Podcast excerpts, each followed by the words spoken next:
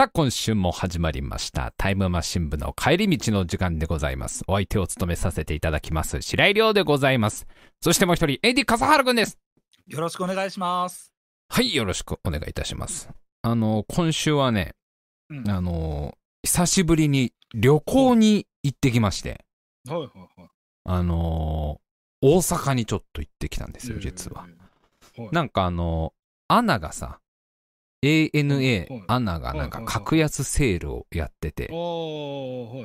あの、飛行機、国内線、どこでも片道7000円でいいよっていう、普段だったらもう多分大阪まで飛行機乗ったらね、もっと1万円以上とかするだろうに、なんか、急に気前が良くなってアナが、なんか、いいことがあったのかもわかんないけど、いいよいいよと、片道7000円で、7000円でいいよって言うから、そういうことならと思って、まあはい奥さんと前々から、ちょっとこう、旅行とか行きたいねって話をしてたから、まあちょうどいい機会だってことで大阪行ったんですよ。いで、なんで大阪行ったかっていうと、うん。USJ に行こうと。ユニバーサル・スタジオ・ジャパンにはい、そう。まあ奥さんが前々からずっと行きたい行きたいって言ってて。でもなかなか気軽にはちょっとさ、まあ、距離もあるしね。ね。だって、何日かかる？大阪まで行くってなったらもう、まず箱根を越えるのに相当時間がかかるわけだよ。いやまあ贅沢にカゴ屋を呼ぶならね、カゴ屋に頼むんであれば、もう少しこう東海道の旅ももう少し短縮できるかもしんないけど、もう言うてももうアラフォーのこの足で大阪までっつったら、一週間ぐらい見とかないとこれたどり着かないんじゃないの？もしかしたら。逆に一週間で着きますかね？それは。いや、二日目で帰るよね、多分ね。そうだろうね。うち横浜ですけど、おそらく浜松で引き返すよね、もうね。いや、大阪なんてもう本当に行けないから、そんな気軽になんかさ。そうですね。でもまあちょうどこのアナがさ、そう空飛んであげるよって言うからさ、あだったらなんか飛行機だと1時間ぐらいで行けるっていうからすごいまあ、すごいねね人類ってのはいつの間に進歩したんだが本当にって。まあじゃあちょっとい行こうやっつってさ、そのアナのチケット取って行ってきたんですよ。うんで、その USJ 行く前に、はい。あの、先にあのチケットを取っちゃおうっていう話になって。はいはいはい。あの、まあ、ついてね、向こうでチケット買ってもいいんだけど、なんかそれだとこうバタバタしそうだから、そうねまあ、今は結構何でもさ、前もってネットで買えたりするじゃん、チケット。はいはいはい。だから、USJ のチケットも、まあ、家いる時点でちょっと取っちゃおうって話になって、で、こう、チケットをさ、見てたんだけど、うんまあ、入場料が、えっ、と、8600円だったかな？あのね、USJ ってね、行く日によってちょっと入場料変わるっていうシステムなんだよね、あれ。平日はその値段だけど、えー土日はもうちょっと高くてみたいな、その祝日とかもちょっと上がるみたいなやつだったんだけど、まあ、うちらが行ったの月曜日だったから、平日だから8600円で行きますみたいな。あ、まあまあまあ、それぐらいだったら全然いいねと思ってさ、うんあのチケット買ったんだけど。で、そしたら、その、USJ の中でも特に行きたいエリアがあるって奥さんが言うわけよ。あの、一昨年ぐらいかな完成した、あの、マリオのエリアああ、はいはいはいはい。そう、えっ、と、ニンスーパー、ニンテンドーエリアだったかな、正式には。うんまあ、要は、えっ、と、マリオの、マリオの世界観を再現したエリアがあるみたいな。もうそのエリア入った瞬間横スクロールになるってやつですよ。もう 三次元の世界に生きているはずなのに、急に前か後ろにしか進めないっていうあの、恐ろしい世界。それかあの、右の土管入ったら左の土管から出てくるっていう、不思議な、不思議な、あの、いつまで経っても外に出れないっていう。真ん中になんか、ブロックが一個だけ浮いていて、そそこを叩くとなんか反転するみたいな。スーパーつかねえ方の？スーパーつかねえ方の再現してるの？もしくはあの上から転がってくる樽を避けながらはしご登ってくっていう。一番上のあのゴリラがなんか樽投げてくるから、それをジャンプしながらはしご登るエリアがあるらしいなと、こうマリオエリア中。その奥さんがマリオエリアどうしても行きたいって言ってて、まあ俺もさ、まあね、あの、大好きですから、そういうさ、ゲームとか大好きだし、まあ、マリオなんか昔からね、やっては、やっては最初のクリボーに倒されるっていうのを 何度も何度も繰り返してきてる人間ですから、まあ、思い入れもあるから、あ、いいね、なんかせっかく行くんだったら、そのマリオエリア行きたいねっていう話になって、はじゃあちょっとそのマリオエリア、向こう着いたら絶対行こうって言ってたんだけど、これも調べると、い。うん。やっぱりすごい人気エリアだから。なんかこう、USJ 行っても確実に入れるわけじゃないみたいな情報が出てくる。ああ、なるほど。みんなマリオになりたいから、やっぱり。みんなコイン100枚集めて命を一つ増やしたいわけだよ、やっぱりこの それはね。自分の命を。限りあるこの命を。か、可能な限り命を増やしたいから。あのエリアに行ってコインを100枚集めれば、命がもう一つ増えるらしい。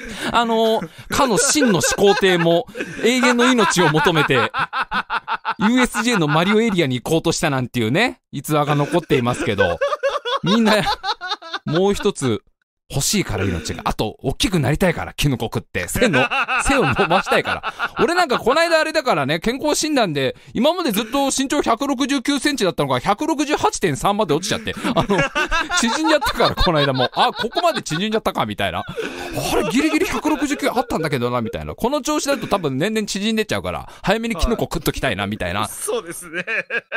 でもなんかみんな行きたいから、マリオエリアはもう必ず入れるわけじゃありませんみたいな。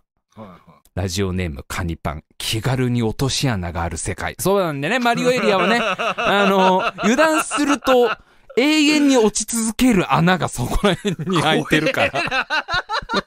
無限に落ち続ける穴。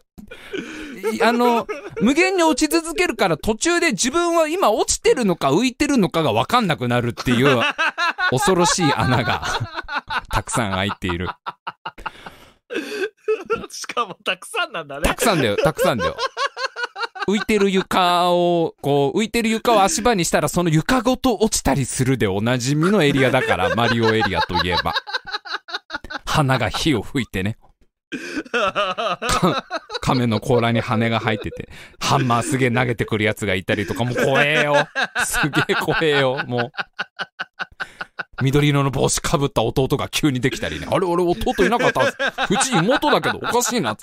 知らねえ、知らねえおじさんが弟だって言い張ってくるあのエリア。いや、そう、だからすごい人気エリアだから、はいなんか行っても入れます、入れない可能性ありますみたいなネットの記事見てう、んえ、それはちょっと嫌だねって話になってさ、ねなんかどうにかできねえのかなって調べてたら、そしたらね、出てきた情報が、はいこのマリオエリアに確実に入るための券っていうのがあるんだと。エリア、この人気なマリオエリアに、もうこのチケットを持ってれば、必ず入れますみたいな、入場確約券みたいなやつがあるんだと。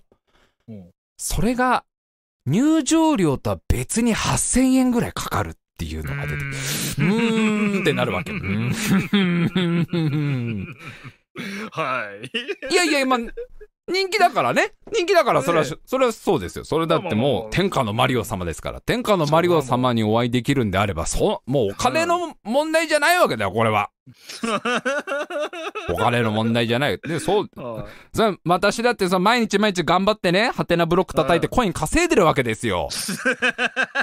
一生懸命お仕事に行って、頑張って、ハテナブロックを叩くか、エクセルを埋めるか、あとは、まあ、あの、従業員同士の喧嘩に仲裁を入ったりとかして、頑張ってお金を稼いでるわけですよ。私私はね、私はそうやってコインを。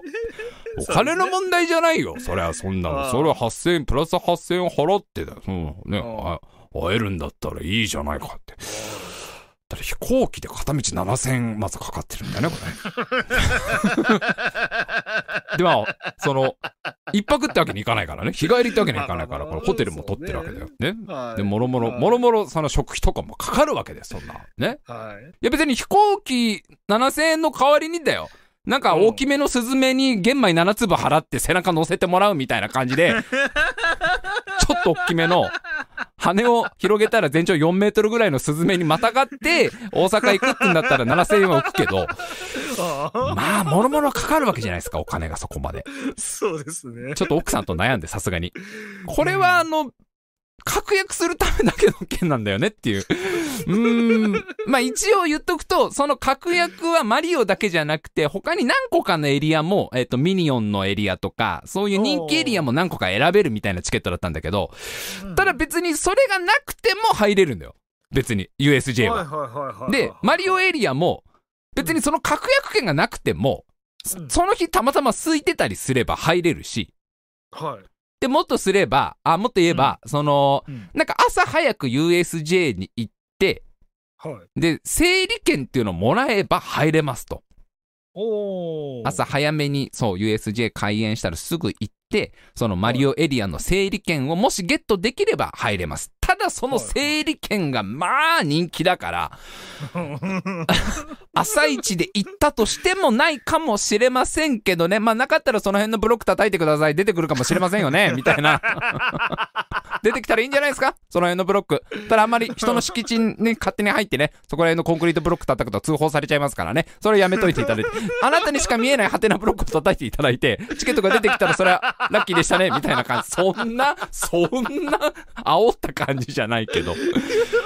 整理券は、もらえるかわかんないけど、整理券さえあれば別にその入場確約券なくても入れますから、みたいな。だからそれはどっちを選ぶかはあなた次第です、みたいな。もう事前に絶対入れる券を買うのか、それともまず行ってみて、朝早く行って、んまあ、もし整理券もらえたらいいよねの方にかけるのかは、もうそれは自分で選んでください、みたいな。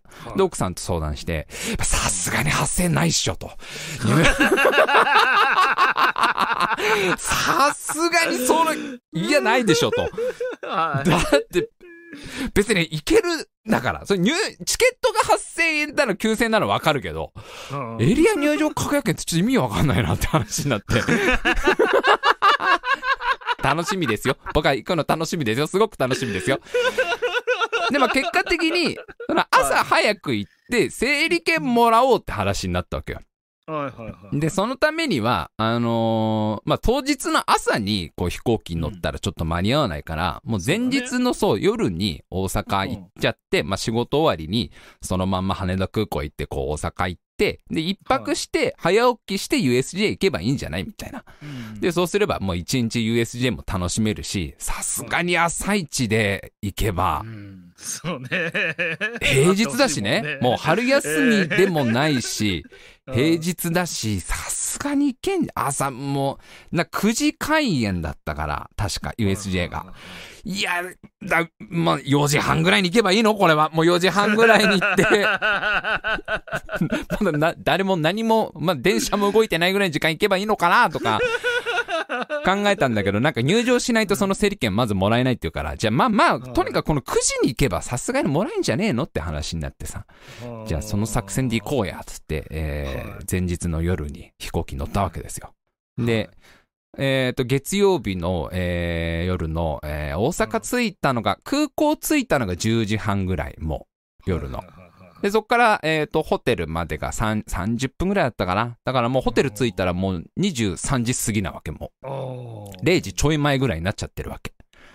で、翌日はもうさ、あの、朝一でとにかく USJ 行かなきゃいけないから、はいもろもろ逆算したらもう6時半には起きないとちょっと間に合わなそうみたいな。はいはい朝の準備とかをすると、そう、えっ、と、まあ、ホテルまで1時間半ぐらい、ホテルから USJ まで1時間半ぐらいどうやらかかりそうだし、ちょっとまあ、いろいろ考えたら6時半ぐらいに起きなきゃだな、みたいな。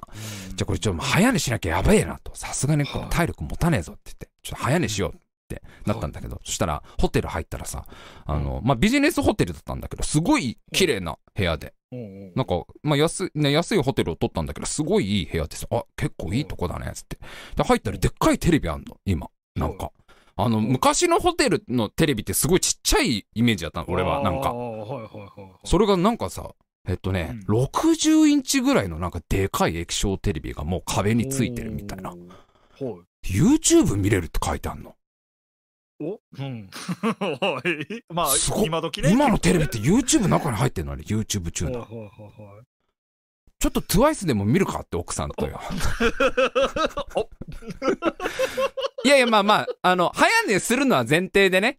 まあ早寝するのは前うん提だけど、せっかく YouTube あるんだし、せっかくテレビね、でかいんだから、ちょっとまあうん1曲か2曲 TWICE を見て、うんいやいや、確かにだよ。まあ確かにその、来月大阪に TWICE のライブ行くんだけど、5月に。そうだね。けど、まあまあ、事前にちょっとチェックしとこうやと。こうね、TWICE を見とこうや。あ びっくり、2時過ぎまで見てんのね、TWICE をもうね。で、寝落ちしてそのまま2人とも。あ朝の5時ぐらいに張って目が覚めて。で家とやってること一緒じゃんって話になり。これ、これ、これじゃあ横浜、横浜の、この自分の家でやってるのと全く一緒だよって、この夜中の2時3時まで TWICE を見て寝落ちして、明け方張って目が覚めて、急いでこう寝るっていうのは、これ別に大阪じゃなくてもできることだから、これは。やばいやばいやばいやばいっつって。まあその起きてすぐまた寝てさ。で、まあ結局ほ、ほとんどちゃんと寝てない中、まあ、ちゃんと6時半に起きて、で、こう、はい USJ 向かうわけ。はい。そしたらね、やっぱね、朝の、ね、はいちょうどまあし7時台ぐらいの電車に乗るわけですよ。大大阪の。はい。南海鉄道っていうのに乗ったんですよ、私は。南海鉄道、そう、関。西、えー、関西国際空港から、あの、南波とかあっちの方を向かう、うん天王寺とかあの辺を向かう、南海鉄道っていうの乗ったんですよ。南海鉄道、朝の名物の鬼ラッシュに乗るわけですよ、もう。う尋常じゃない満員電車なわけ、もうこれが。ちょっと、理じゃないっすかねっていう状態から30人ぐらい詰め込むわけ。もうその状態になってる。いや、ちょっとこれもう僕片足浮いちゃってますけど、みたいな。で、でこれ肋骨折れそうですけど、みたいな圧迫の状態から、もうあれなのよね。その追加のなんかもう替え玉30人みたいな感じでギューって押し込むわけ、さらに。いやいや、無理じゃないですかね。これ多分乗れてないと思いますけど、みたいな。朝からめちゃくちゃもうマリオに潰されたクリボーの気分なわけよ。もう、うわこういうことだったのね、あいつは、みたいな。これはきつすぎるっつって、ギューって潰されながらさ、はい。そのもう満員電車の中1時間ぐらいさ乗ってさ、で、無事 USJ 着いて、で、朝9時ぐらいに、そうね、もう9時ちょい過ぎちゃったんだけど、9時10分ぐらいに着いて、で、ほぼ会場と同時に USJ 入って、開園と同時に入って、で、すぐその整理券みたいなやつ。整理券も別に並ばなくていいのよ。USJ のエリアの中に入ったら、すぐなんかその USJ のサイト開いて、整理券をもらうみたいなのをやればいいんだけど、うんしたらやっぱね、朝一で入りましたから、はい無事にゲットしまして、これ。おーそうなの。普通に入ってすぐ奥さんが、あ、やった整理券手に入ったよっつって。うんよかった、8000円払わなくてってなるわけも。よかった、入場確約券買わなくて。コイン、コイン浮いたわーってなるわけ。あっぶねーってなるわけ。よかったよかったよかった。あ、でももうすっごいその時点でめちゃくちゃテンション上がって。うわ、入れんじゃん、マリオのエリアみたいな。えー、めっちゃ嬉しいみたいな。ちょっと俺はもう正直半分諦めてたというか、まあ入れなくても他のエリア楽しめればいいかなって思ってたんだけど、そうですね。無事にもう整理券ゲットみたいな。えーってめちゃくちゃテンション上がって。で、うんすぐに、ただすぐに入れるわけじゃなくて、朝一のすぐに入れなくて、えーっとね、午後の2時から、えー14時からでしたら入れますみたいな件だったの。でもまあ全然いいよ、それでもみたいな。午前中じゃあ他のところを回って、で、お昼ご飯食べてマリオエリア行けばいいじゃんって言って。ああ、ちょうどいいですね。で、二人ともすっごいもうテンション上がっちゃってさ。もう、あんま寝てないしね、そもそもね。あんまね、あんま寝てない。それで、前それがあったね。前日二人とも働いて、結構ヘトヘトの状態の、もうくったくたの状態の中、真夜中にホテル着いて2時間ぐらいトワイスでテンション爆上げした後に、4時間ぐらいしか寝てない体で来てるから、もうテンションおかしくなってるわけ、二人とも。はいはいはい。やべえ、マリオいけるよ、うえーみたいな感じになってるわけ。で、すっごいテンション上がったまんまさ、最初に入ったのがさ、あの、はい入り口入ってすぐに、あの、ディズニーランドもそうだったんだけど、はいお土産屋さんがあるんだよね、もう、いきなり。ああ、そうですね。はいはいはいそう。で、しかもなんか、たくさんあるんだよ、お土産屋さん、グッズ売り場みたいのが。。うんで、なんかその、めちゃくちゃでかい、一番メインな感じのグッズ売り場みたいなのが最初出てきて、なんかもうすごいテンション上がったまんまさ、ちょっとまずグッズ見ちゃおうか、みたいな。ちょっとグッズ行こうよ、グッズみたいな。で、もうなんか、せっかくこんなテンション上がってんだから、もう、こう、今日このなんていうの、USJ でしか使わないグッズみたいの見ようよ、みたいな。あの、マリオ、あの、あの、マリオのなんかいろんなこう身につけるグッズとかさ、えっ、と、はいはいはいディズニーランドでもあるじゃん。なんか、つける耳うんうんう、ん頭につける耳とかさ。で、はいそういうのが、あの、USJ にもあるわけ。なんかこうんうんうう、かなんていうのかな。ヘアバンドみたいなやつとかさ。はいはいはいあと、こう、マリオになり、なれますみたいな服とかさうんうんうん。なんかそう、本当にその USJ の中でテンション上げるためのグッズみたいのがいっぱい売られてるの。で、普段はまあそういうのは、まあ俺は買わない人間だけど、ちょっともうめちゃくちゃテンション上がってるから、いや、はいせっかくだったらちょっともうグッズ見ちゃおうよって。もう今日だけ盛り上がるグッズ見ようぜっつってさ、そのグッズ売り場入るの。したら目に入ったのがさ、マリオが被ってるあのでかい帽子ですよ。あの赤い、もうめちゃくちゃでかい帽子。で、ししかもちゃんとそのゲームの中のこうデフォルメされたでかさだから、あの、普通の人間が被るとかなり大きめサイズの帽子なんだけど、もう誰もがマリオになれますみたいな帽子が売ってるわけ。もうどう見ても普段使いはできないんだけど、この USJ のマリオエリア入るには、こんなやっぱ帽子かぶってテンション上げなきゃだよね、つって、これも買っちゃうみたいな。じゃあ俺、マリオ買って奥さんルイージ、どっちで、まあは逆でもいいよ。俺ルイージで奥さんマリオみたいな感じで、買っちゃうっつって帽子手に取って、値札見たら3700円って書いてあるの。うーん その瞬間二人とも、うん。うん。あのー僕の予想は2500円だったのよ。2480円かな？まあ、行って、行って2980円かなっていう気持ちで見たのね、札を。まあまあ今日は出しちゃうよと。今日はもうテンション上がってっから、もう普段だったらこういう、普段使いできないグッズなんかまず買わない人間だけど、今日は行っちゃう。ですねお3700円。お税、まあ、税込み3700円か。そっか。で、奥さんと、はい。まあ、まずミニオンのエリアとか行くんだからさ、その、ミニオンのエリア行くのに、マリオの帽子ってのもちょっと変じゃん？みたいな。あの、ね。マリオのエリア、マリオのエリア入るときに買えばいいんだから、こういう帽子ってのは別に。それまでミミニオンエリアとかスパイダーマンエリアとかいろんな行きたいエリアがあるから、その時にマリオの帽子かぶっちゃうとちょっとなんかね、こう早とちりというかね、早いんだから。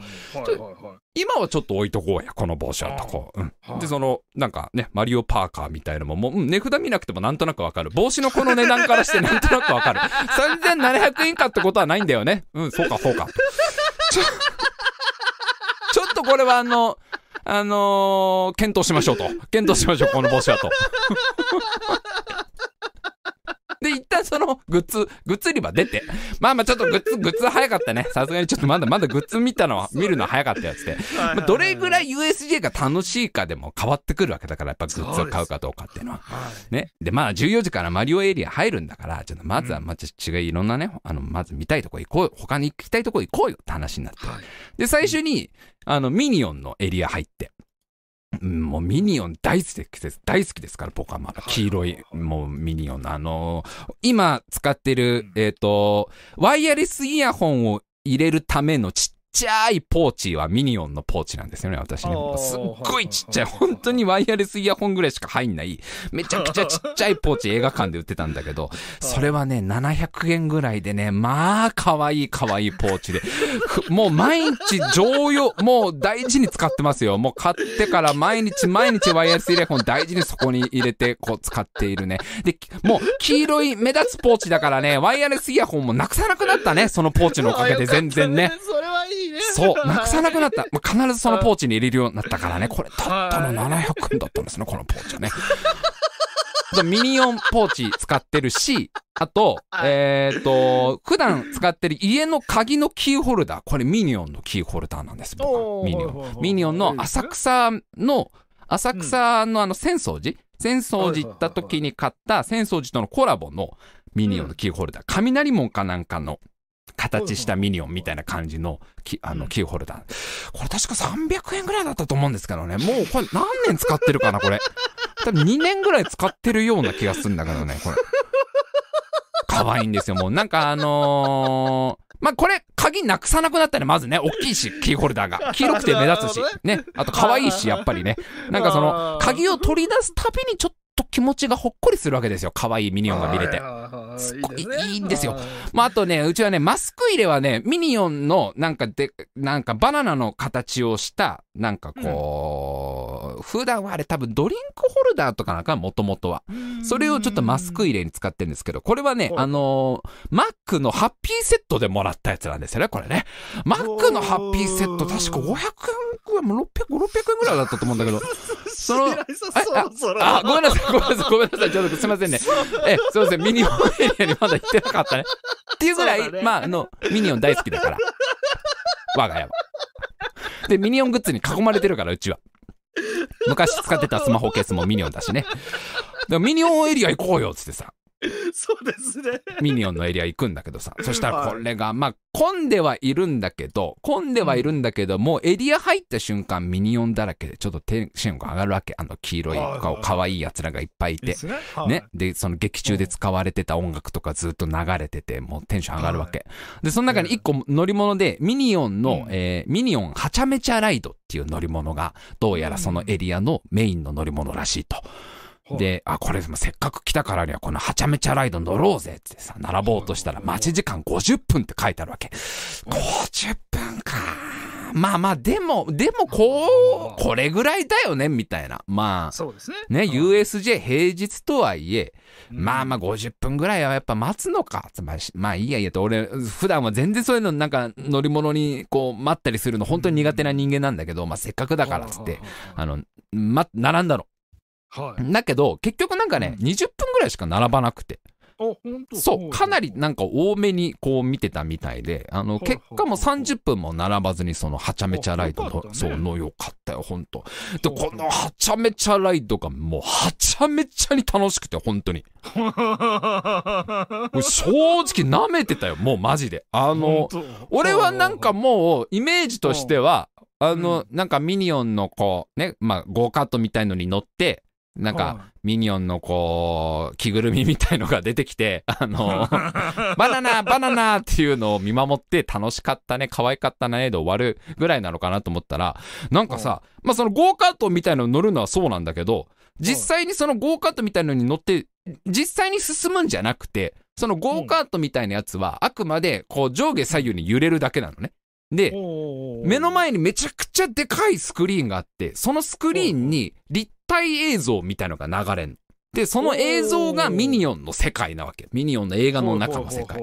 だからなんかこう、ものすごいでかくて綺麗なスクリーンだから、なんか目の錯覚みたいな感じで、映像が流れてるだけなんだけど、まるで自分がそのミニオンの映画の世界に入って冒険するみたいな気分が味わえるっていう。でなんか特にそういう、こう、ぶなんていうの、VR ゴーグルみたいなやつとかつけなかったと思うんだけど、もうものすごくそのえ映像に立体感があるから、奥行きもすごい感じるし、あの、うん自分でちゃんとその乗り物もさ、ぐらぐら揺れたりするしさ、振動とかもすごい来るから、うん本当に自分がそのミニオンの世界のなんか空飛ぶ車みたいのに乗って、ミニオンたちと一緒に冒険するみたいな感じになるの。もうどれぐらい臨場感すごいかって言うと、俺めちゃくちゃバー掴んでたからね、怖くて、もう。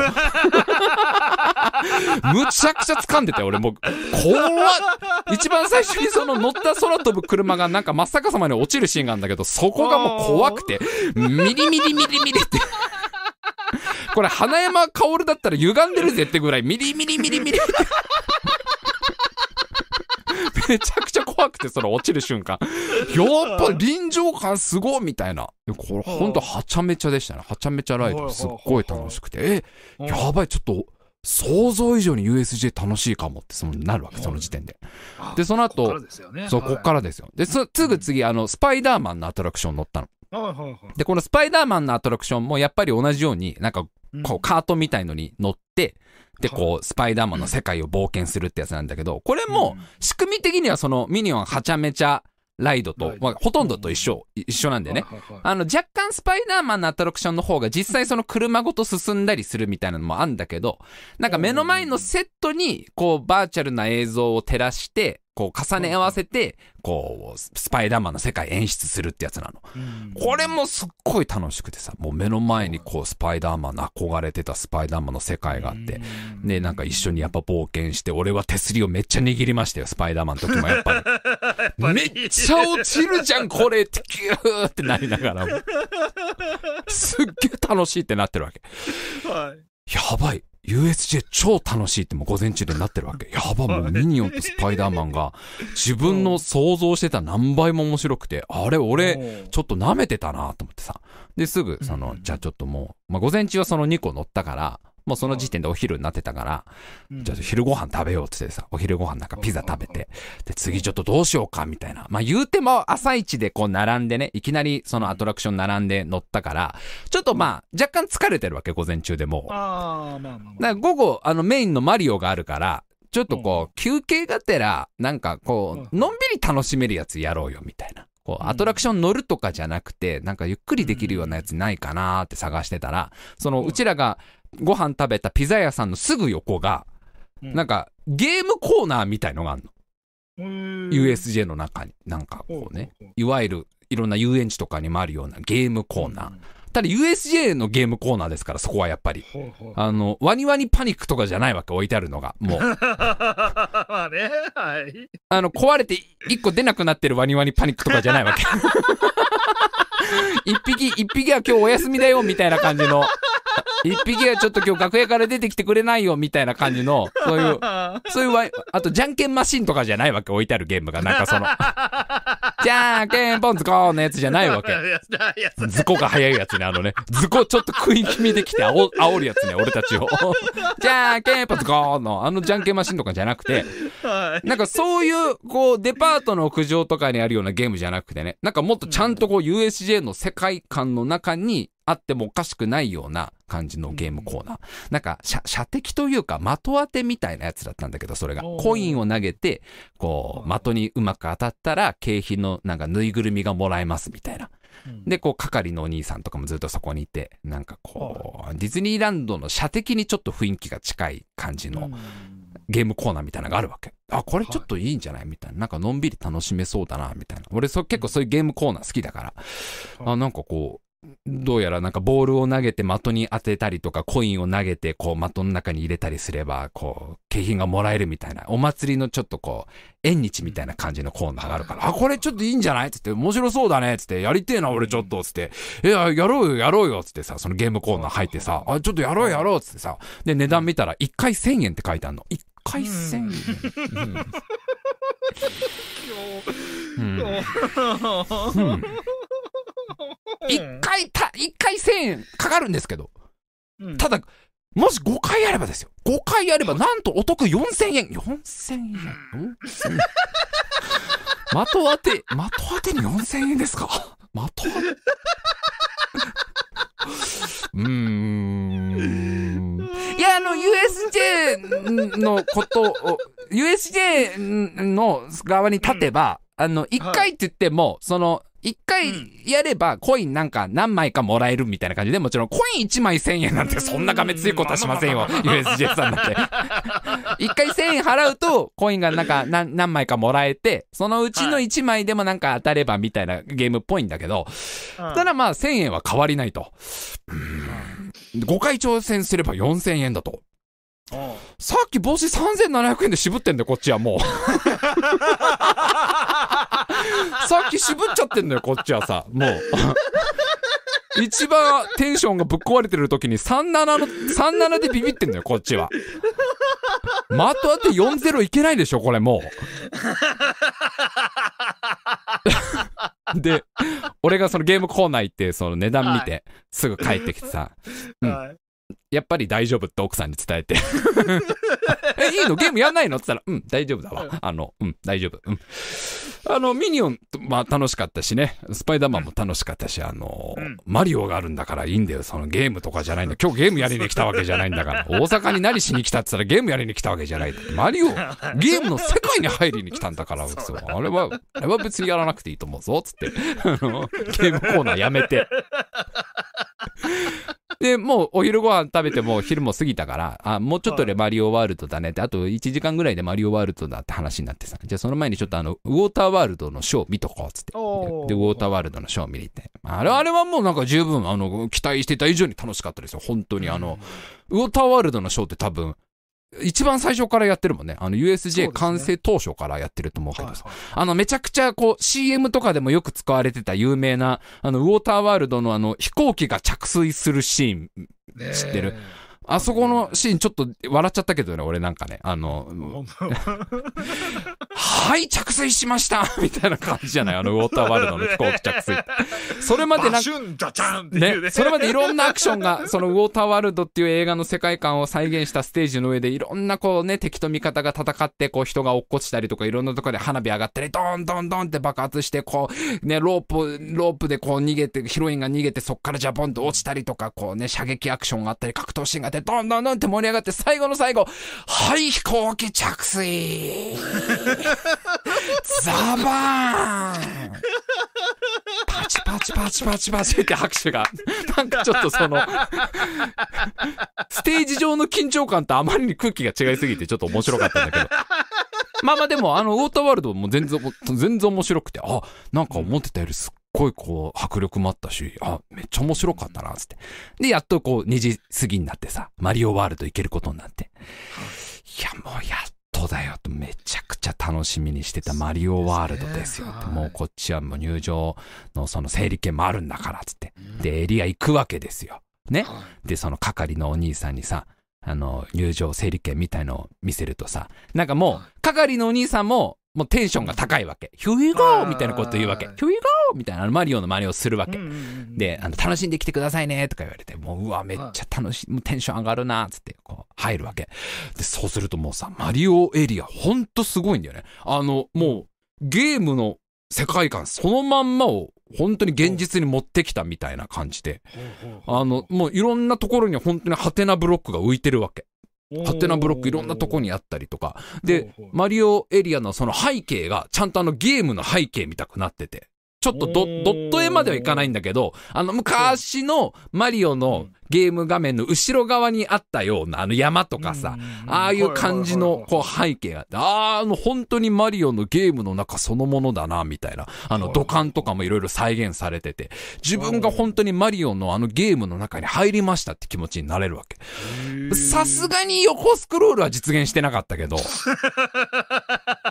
さすがにそこは立体だったけどね。で、穴はさすがに危ないから開いてなかったけど、でも、もうもう想像以上のクオリティなわけ、これがもう。エリア入っただけでめちゃくちゃテンション上がるわけ。うわーこれがマリオエリアか。楽しい、もういるだけで楽しいなーってなってさ、盛り上がってたらさ。そしたら、なんかその、いろんなとこにさっきも言ったけど、ハテナブロックがいっぱいあるわけ。こう、うん。マリオのね、あの、こう、叩いたらコインが出てきたりするハテナブロックが浮いてんの。で、そのハテナブロックなんかみんな叩いてるわけ。ポコポコポコポコ。でで、その、観光客の人たちがそのハテナブロックを叩くと、ちゃんと音が鳴ってんだよ。ピロインピロインってあのコインの音が。え、すごっ億万長者になれるじゃん、こんなのみたいな。もうか、金、金ジャブジャブじゃんみたいな。あ、だからいろいろ高かったのね、ここまでね。ここで金稼げるから。高いって言い方はちょっと語弊があるかもしれないけど。ここに来るまでが、ああね、そこそこ行っちゃってたのが 値段が、こういうことだったのねって。こ、ここでコイン稼げるからなのかって思ってさ。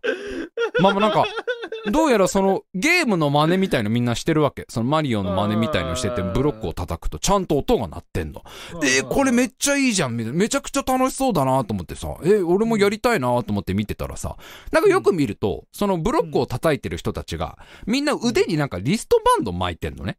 で、なんかこう、調べてみると、どうやら、そのリストバンドがあれば、ブロックを叩くとコインの音が鳴るみたいな。リストバンドをつければ、ちゃんとこう、はいコインを叩いた時に音が鳴って、しかも、うん。なんかこう、データが連動してる。なんかスマホかなんかと連動させるのかちょっとあわかんなかったけど、そのコインがちゃんと自分のポイントに加算されてくみたいな。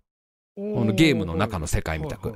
で、マリオエリア内にいろいろある、そのミニゲームみたいのに挑戦して、それにクリアすると、やっぱりコインがゲットできますみたいな。だかはい。らそのリストバンドをつけてれば、本当にこう、エリアの中にいながらリアルにゲームが体感できますみたいなやつなわけ。ああ、なるほどね。そうそうそう。だから、それがなくても別にマリオエリアは楽しめんだけど、リストバンドがあれば、いろんなところでアイテムをゲットしたり、そのコインをゲットしたり、で、アトラクション乗っても、それも全部連動してるから、アトラクションの中で稼いだコインが、ちゃんとこう、加算されてきますみたいなやつなのね。ねだから完璧に楽しめるには、この、完璧に楽しむにはこのリストバンドが必要ですって書いてあるわけ。なるほど、じゃあこれはもうリストバンド買わなきゃダメじゃんかっつって、リストバンド売り場あんじゃんかっつって、おい行こう行こう、リストバンド売ってるよ !4200 円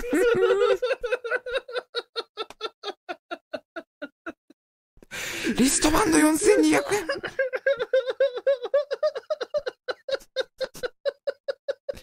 別に、時計とかにはならないそうなんですよ。別に持って帰ってそれが普段なんか使える、こうね、腕時計になるわけでもないし、別に。ええはいなんかスマホ、スマートフォンと連動してスマートウォッチになるとか、そういう品物じゃないと。あくまでこのマリオエリア内でコインの音を鳴らすためのリストバンドだと。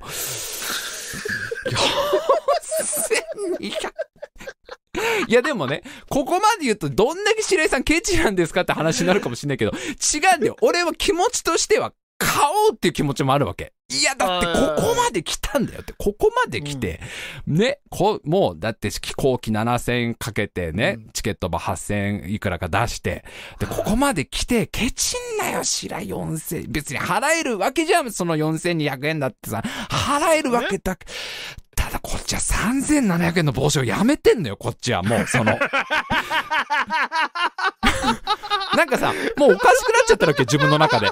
いや、そん、なんかな、そうなんだよな。ここで4200円出すんだったら、あの朝一で帽子を買って、もうずーっとマリオの帽子をかぶってテンション高く楽しむっていうワールドもあったんだよなとか思っちゃうわけ。こ、この、もう、その時点で2時半ぐらいですよ。あと、USJ いて、まあ3時間ぐらいかなみたいな状態で、ここで、このエリアでしか使わないバンドを買うんだったら、今日一日使った、で、持って帰ってもなんかちょっと飾ってもいい、あのマリオの帽子買ってもよかったんじゃないかこれってなるわけ。500円、500円帽子より高えのかとかなってるわけ。これ全部セット、全部セットで買うと、全部セットで買うとこれ何 ?7900 円？え ?7900 円ってなると何のために確約券をケチったんだとかなってるわけもう俺の中でね。どんどんなんかさ、遡って、あの時ケチったあれは何だったんだみたいになるわけ。もし、っちゃうね。リストバンドと帽子を買ってたらみたいな感じ。うんん？な、あれ？なんか変だぞ？みたいな。なんかおかしいことになってるぞ、これ、みたいな。別に、リストバンドなくても楽しいもんねっていう話になって、奥さんとも。マリオエリアいるだけで楽しいもんね。あの、マリオの世界観味わえるから、つって。もう、十、十分楽しいじゃねそれは。つって。リストバンド買わずに。そしたらさ、はいリストバンド買わないとさ、そのうんコインとか戦おうが何しようが別にコイン稼げないわけよ。ね。で、コイン稼ぎたくて、ブロック叩きたい人たちいっぱいいるわけ。で、そういう人たちがいっぱい並んでるわけ。はいもう並ぶわけいかないじゃん、自分みたいな人間がもうそんなさ、もう。う。だからもうやっぱ譲る、当たり前だけど、こう、当たり前なのかわかんないけど、譲るわけ、もうどもう、もう並ばないわけね要はそういうブロックの前とか別にもう自分並んだとこでなって怒られるかもしれないし、なんかね、ルールもよくわかんないから、リストバンドないのに叩いちゃダメって後で怒られても怖いしなと思っていろいろ考えて、もうブロック叩かなくなるわけ、一切もう。なんか怒られるのも嫌だしな、これラジオで喋って後で炎上しても嫌だしな、とか。なんかもうさっきからあんま高い高い言って USJ のガチに怒られたらどうしようとか思ってるわけもうその、わかんもう、今後の人生1分たりとも怒られたくないのに、でも高いんだもん、実際。いろいろ高いんだもんと思いながら。どうしよう、もう、まあ、ブロックとかも、じゃあ、もう、並ばなくていいかと思ってさ、あの、普通に見てたらさ、一生懸命みんな、あのね、リストバンド持ってる人人たちは、その、ブロック叩いたり、いろんなミニゲーム参加してるわけ。で、そうするとさ、なんか、だんだんさ、あの、マリオを見守る視聴者のポジションになってるわけよ、自分がもう。なんかもう、リアルゲーム実況みたいな感じになっちゃってるの、ちょっと。自分はそこのゲームに参加してなくて、ね。マリオになりきってこのゲームを楽しんでいる人を見守る、えっ、と、マリオのゲーム実況を見る人みたいな感じになってるの、もう。YouTube でね。YouTube で。スーパー、スーパーリアルマリオのゲームを見守る人みたいな感じになっちゃって。これだとや、やっぱり家とやってること変わんねえんだよなと思いながら。まあまあでも、それでもまあまあ自分楽しいわと思ってさ。だからアトラクションはそのリストバンドとかなくても全然乗れるってのが分かったから、あの、マリカー、マリカーですよ。ね、マリカーのアトラクションがあるんですよ。なんかそのマリオランドのもう目玉ですよね。マリカー乗れますみたいな。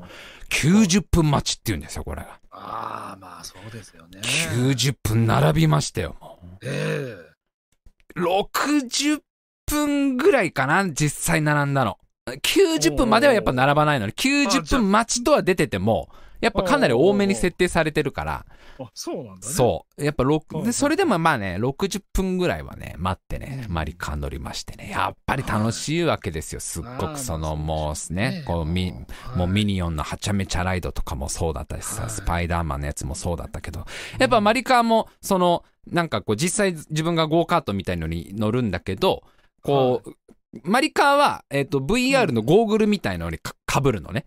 で、そのゴーグル、にマリオのバーチャルな世界が映し出されて、そのうんリアルな世界とバーチャルな世界がやっぱこう混ざって見えるみたいな。あの、うんまあ、VR とか AR とかに近いのかなあれはどっちかというと。とそう、現実の世界にマリオのこうバーチャルな世界を投影して楽しむみたいな感じの。なんか今日ずっとあれ目の前のスクリーン見るだけな気もしないでもないなって。なんてこと言うんですか？なんか、いや、楽しいんだけどね。十分楽しかったんだけど、午前中からやってることが結構、目の前のスクリーンを見、見て、俺は、目の前のマリオになりきってる人たちを見て、なんか、あれ？ああ、そっか、とか思いながら。いやいや、楽しかったよ、楽しかった。すごく楽しかった。本当に楽しかった、マリカーは。目の前のスクリーン。楽しかったよ、すごく。リアルで。めっちゃ楽しいっつってさ、いやもう、めちゃくちゃマリカンも楽しいんで、もう結局ね、USJ ね、なんだかんだ夕方のそう5時か、5時半ぐらいまでたっぷりいたから、もう9時からさ、5時半ぐらいまで行ってさ、ああ、もう十分堪能したね。よし、帰ろう。つって、もう楽しかったな。つって、で、帰り道さ、あの、入り口のお土産屋さん寄ってさ、ね、はい。その一気にあの帽子を買うのをやめた、あの、でっかいお土産屋さん。でももう今やね、USJ を堪能した後ですから。ええめちゃくちゃ堪能して、もうた、本当に楽しかった。ここまでいろいろ言っちゃいましたけど、うん。うんうん十分楽しかったから。よっしゃ、これはもうあれだぞ、散財するぞと。ここまで散々我慢したんだから、そう、我慢に我慢を重ねたのは、お土産のためなんですから、パーッとこれ使おうじゃないよ、ね、使おうじゃないっていう、もういろいろ欲しいミニオンのグッズとかいっぱいあるからさ、お土産屋さんコーナー入ったらさ、うんもう何を見ても高く思えちゃう、この悲しさ。うんいや、これ、なん、なんだろうね。最初の帽子でおかしくなってんだ、俺は多分。で、奥さんは、奥さんは、あの、ちゃんと途中で一回、えっ、と、マリオエリアの中で、えっ、とね、うん。うんうんえっ、と、ハテナブロックの形のドリンクホルダーみたいなの買ってるわけ。やっはいはいはいぱ何にも買わないのも嫌だし、みたいなので、すっごい気に入ってた。た、なんか、えっ、と、ハテナブロックから、あの、フラワーが飛び出ている形のドリンクホルダーみたいな、すごい気に入ってて買ったんだけど、で俺もなんか欲しいわけだよ。なんかもう、せっかく来たんだし、そう。で、ミニオン大好きだし、スパイダーマンも大好きなんだから、なんか買おうと思ってんだけど、全部最初のマリオの帽子と比べちゃうわけよ。あそこで3700円を渋ったのに、3700円渋っといて、今これ4500円の T シャツ買えます？みたいな感じになっちゃうわけ、どうしても。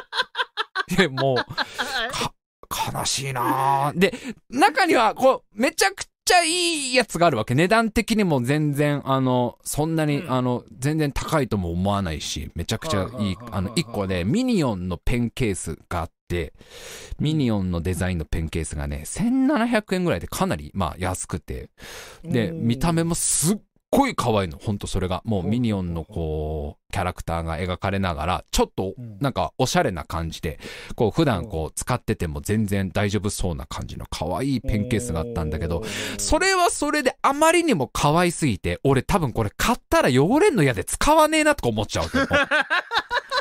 クオリティが高すぎて。これ 今こそ、このペンケース買ったら俺多分もう自分のリュック入れねえぞ。仕事用なんか使いたくねえよ、こんな可愛いやつみたいな。これ大事にしちゃうわ、みたいな。で、そうすると、買わないペンケース買う意味って何なんだろうとか思っちゃうわけ。なんかもうすごく。使わないで どれ見てもさ、どれ見てもものすごく深く考えちゃって。いや、買ってもなぁいや、これめちゃくちゃいいんだけど、め、ま、めちゃくちゃいい。もうマリオの一番最初のゲームを再現したフィギュアみたいな、ほんとドット絵を再現したみたいな置き、置物があったわけ。もうほんとそれはゲームの画面それを、そのものを立体にしましたみたいな感じのブロックのこう置物みたいのがあったんだけど、こめちゃくちゃいいのよ、それが。ほんと、うわ、これもう、あの、ファミコン世代にはドンピシャだな、この置物、みたいな。ちょっとこう、ぬいぐるみっぽくデフォルメとか一切されてない。もうまんまドット絵だから、ドット絵の置物だから。え、これ最高じゃんと思ったんだけど、俺の部屋段ボールの机だよ、今。段ボールの机にあれを置くかとか思っちゃうわけ、すごく。これを買う前にちゃんとした机なり買わないと、活かせないんじゃないのとか頭によぎっちゃうわけ、すごく。置物買う前に机買わなきゃダメだよな、帰ってとか 考えちゃうと。そうだね。何も買わずに USJ 出まして、もう、あの、結局。何も買わないで、結局。その後、たこ焼き食べて、たこ焼きを食べて、まあまあまあ二日目のホテル泊ままりまして。で二日目のホテルにもでけえテレビ、YouTube 見れるテレビあったから、やっぱり TWICE 見て。やってることが家と一緒なんだよなーとか思いながら。もう、奥さんと酒を飲みながらさ、TWICE のその更新されたばっかの動画見たら、やっぱり二人とも寝落ちして、あの3時ぐらいまで寝落ちして。酒飲みながら YouTube 見て寝落ちするってのは、横浜市で散々やってることなのに。で、今日一日ずっとスクリーン見てたわけだから、別にもう、なんか、あれ、なんか、やってることがずっと一日一緒なんだよな、これな、みたいな。俺で、これさっきから散々さ、普段使いしないものになんか4000円払うのはちょっととかさ、なんかこうね、普段使いしない帰ってから、その場でしか使わないリストバンドに4200円はとか言ってるくせに、今度の TWICE のライブで使うペンライト6000円買ってっからね、俺ね。ってっからね、通販でもう。安っとか思って買ってっからね。全然出すわ、6000円なんてつって。なんかライブの演出に連動して光るっていうペンライト買ってっからね。ブンブン振るつもりだからね、俺、大阪のスタジアムでそのペンライトをもう。全く躊躇せずに買ってっからね、ペンライトね。え、買うでしょ？こんな、こんなん買う以外ないでしょ？ぐらいの勢いで買ってっからね。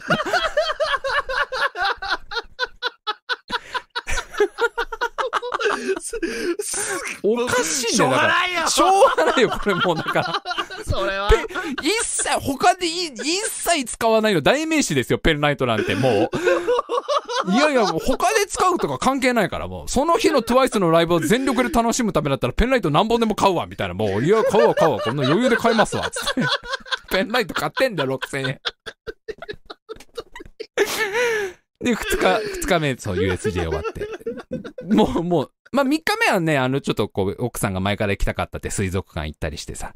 で、こう、ああの、堪水族館。まあ、あんま、あんま3時間ぐらいしか入れなかったんだけど、その3時間、まあ、十分堪能して。で、飛行機乗って帰ってきてさ。最後、お土産に、あの、空港でお土産で、あの、赤福っていうさ、あの、美味しい、あんこのお餅のやつ、えー、空港で売ってたから、あ、これいいねっつってお土産で買おうっつって赤福買ったらさ、はいあの、ちょっと、空港で待ち時間があったから、あのさっき買った赤福、ちょっと試しに1個食べようかっつってさ、あの、1個食べたらもう止まんなくなっちゃって全部食べちゃって結局 空港で。空港のフードコートで赤福8個全部食ってんの、もりもり。うめえ、止まんねえっつって、赤福止まんねえ。ダメだ、これは横浜帰ってからゆっくり食べようと思ってたら止まんねえ、止まんねえっつって結局2人で赤福全部食べちゃって。何のお土産も持たずに横浜帰ってきてよ、結局。でね、でね、じゃないですか。はい。今になってね、あのミニオンのペンケース買っとけよかったってめっちゃ後悔してんの。めちゃくちゃ後悔してんの、もう。うわ、あれは買っとけば、全然よかった、あんなん。別に1700円のあのペンケースめっちゃ可愛かったし、別に持ち歩かなくたっていいんだから、別に家で使うもいいし。あと、あの、マリオのドット絵の置物買っけよかったってめっちゃなってんのも。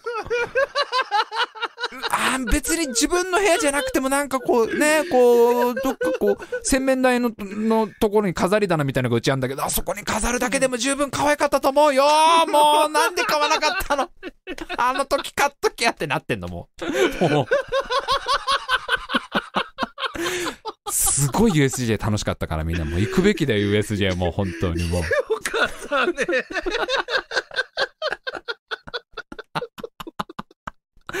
えー来月また大阪行ってきますからね、私これで。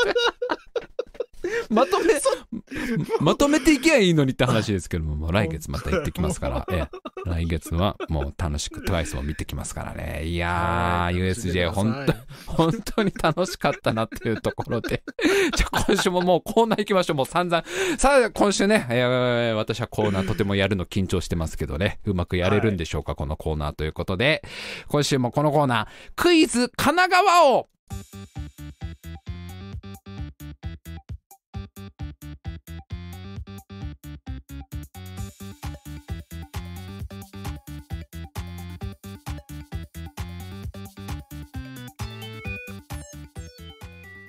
さあ、このコーナーは去年神奈川県に引っ越した番組 DJ 白井さん。えー白井さん、せっかく神奈川に来たんだから、神奈川について誰よりも詳しい神奈川王になりたいということで、えーリスナーの皆様から送られてくる神奈川クイズに挑戦して、一問でも正解すれば、神奈川王になれるというコーナーなんですが、まあ私がね、こう、クイズを選ぶわけですよ。私がクイズを選んで私がクイズ答えてもそれはもう全然簡単すぎるだろうということで、代わりに番組 AD 笠原くんがクイズに挑戦してくれるという、久しぶりにコーナーの説明をちゃんとしましたね、これもねそうで。すね。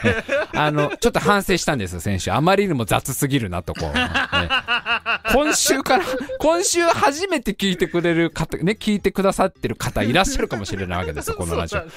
なんで神奈川に関するクイズのコーナーがやってんのかもわかんないし、なんで神奈川に関するクイズ全然出てこないんだろうっていうのに、多分混乱されるんじゃないかなっていうことで、冒冒頭だけでもちゃんと、ちゃんと毎週やろうという、私のすごく真面目な性格が出てしまいましたので、ええなので、まあ、要は私の代わりに AD 笠原くんが神奈川に関するクイズに挑戦するコーナーです。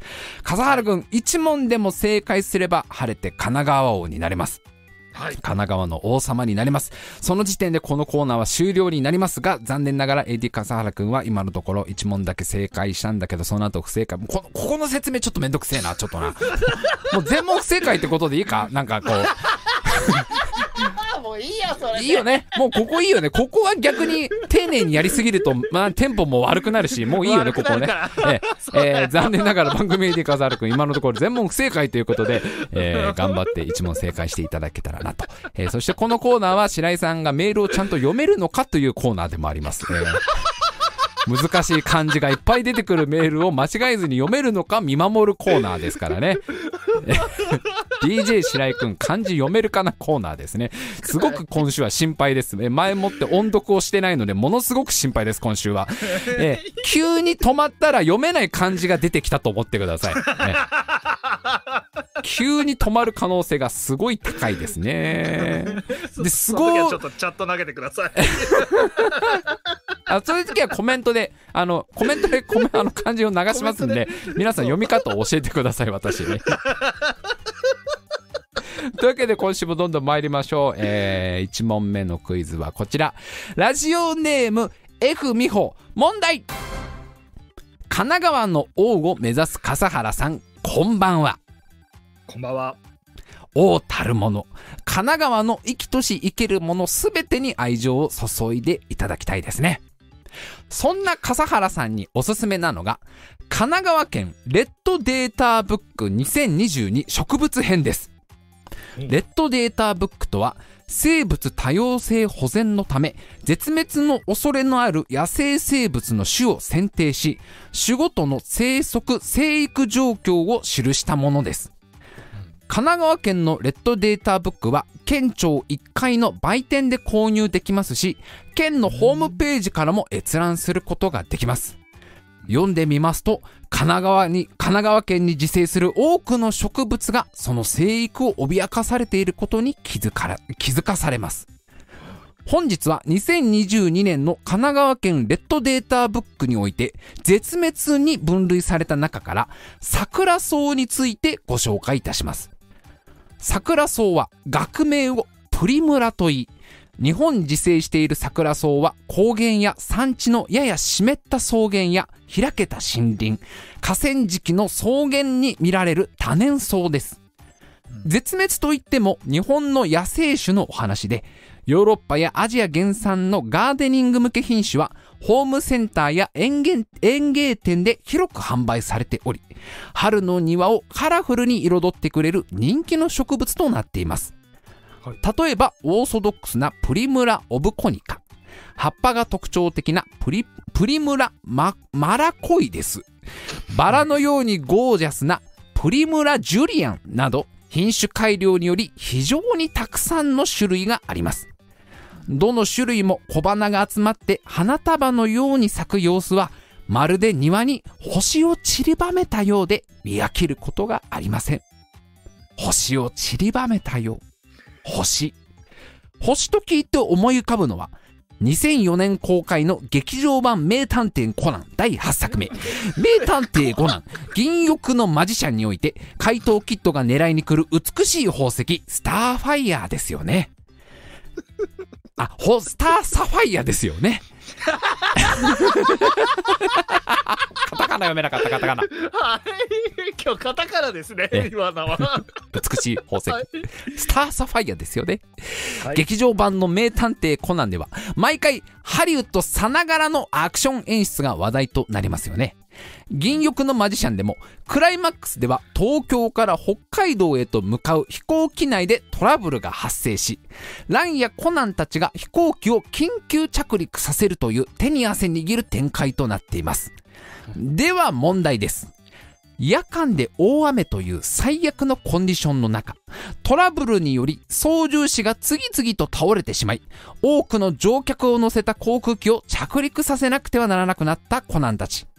空港は炎上したため滑走路は使えません。他の場所も条件に合わず、やむなく海岸に伸びているまっすぐな埠頭に着陸させることを決意します。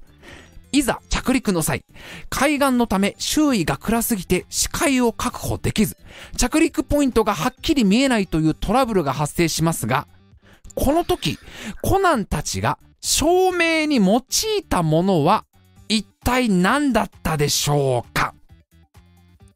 おーさあ、風原さんお答えください。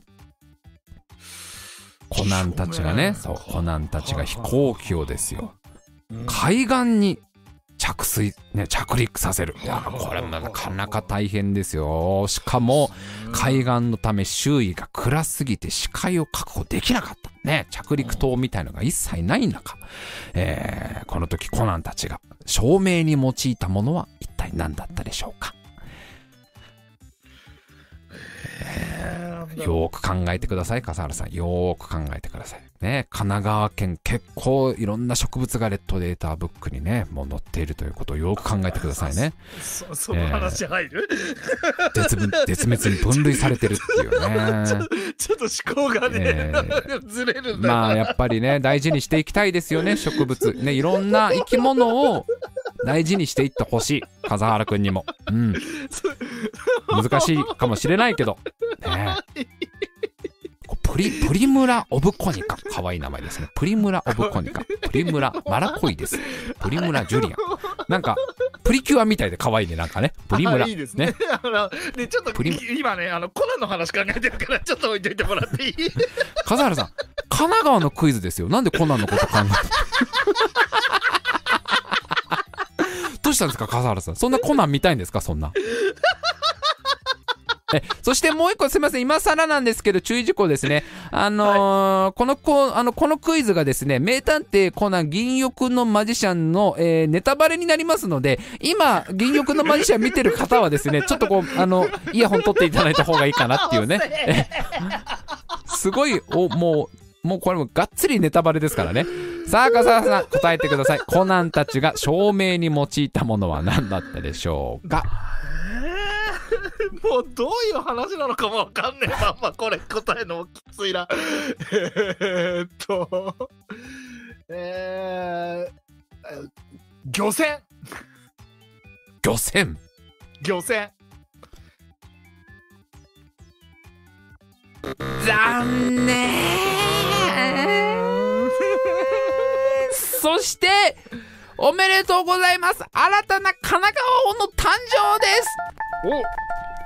浜屋さん、パトカーのパトランプ、正解です。おへえそうなんですね。正解は怪盗キットを追跡して集まってきたたくさんのパトカーのランプ。これを着陸塔代わりにして、無事に着陸できたということなんですね。しかもこれは怪盗キットが、えー不当の暗さを事前に察知し、一人で飛行機から飛び降りて、自分をおとりにして警察のパトカーを集めて戻ってきたと。で、不当にずらりと並ぶパトカーのランプは見物でしたね、ということでね。この怪盗キットのこれすごいヒーロー的な側面を見事に演出している。ごめんなさいね、今まさに見てた方、銀翼のマジシャンを。ふ ざけんなよって今なってると思うけど。今、一番最初の、あの、俺は工藤新一のところから見てる人は、あの、俺は高校生でみたいな、あの、いつも紹介するじゃん、こうなんて。オープニングのねオープニングのオープニングの。あそこを見てた方も本当に申し訳ない。もうこれ多分すっごいクライマックスなんでしょうけど。いやー、浜屋さんおめでとうございます。パトカーのパトランプ大正解ですね。さあ、浜屋さんが新生神奈川王ということでね。えー今週からもう何代目とかもう言わなくなりました。覚えてないので。もう今週の神奈川王ですねこ それいいですね。今週の神奈川王いいね。えー今週の神奈川王は浜屋さんです。おめでとうございます。いやー、素晴らしいね。というわけではい続いての問題参りましょう。続いての問題はこちら。ラジオネーム、ケイヤマ。問題。白井さん。横浜市山下公園の氷川丸にはもう行かれましたか？いやーちょっとね僕はまだ行ってないんですよね。全然来てないんですよ。氷川丸は現在山下公園の前に係留され博物館船として公開されており横浜のランドマークとしても有名ですね。あのでっかい船だね氷川丸っていうね。えーこの船が竣工されたのは今から97年前の1930年で当時は海外への渡航手段が船のみだったため氷川丸氷川丸は横浜シアトル間の北米航路を何度も往復し数多くの人々を運びました。しかしその後1939年第二次世界大戦そして太平洋戦争が勃発すると氷川丸の役目も大きく変わります。戦時中氷川丸は海軍に徴用され病院船に改装されることになるのです戦争終結後には大陸からの復員兵や一般法人の引き上げも行い数多くの日本人をふるさとに返し1947年にようやく病院船の任務を終え商船に戻ることになります。1951年になると GHQ による海外航路の許可も下り再び氷川丸はシアトル航路に復帰します。そして1960年えー洗礼30年の老朽化により氷川丸は退役することになるのですその後横浜沖に係留され今に至ります戦前から戦後の30年という激動の時代、太平洋を何度も行き来し、長い長い旅をしてきた氷川丸の物語。非常にロマンを感じますね。さて、これは過去に実在した長い長い旅の物語ですが、逆に未来を舞台とした長い長い旅の物語といえば、スタートレックテレビシリーズの4作目、スタートレックボイジャーです。スタートレックボイジャーは宇宙艦隊の親衛艦 USS ボイジャーが管理者と呼ばれる種族の謎の技術により銀河系の反対側デルタ宇宙へ行け転送されるところから物語は始まります。デルタ宇宙域は地球や惑星連邦が存在するアルファ宇宙域から7万5千光年も離れてしまっており USS ボイジャーの最高ワープ速度をもってしても70年かかる距離。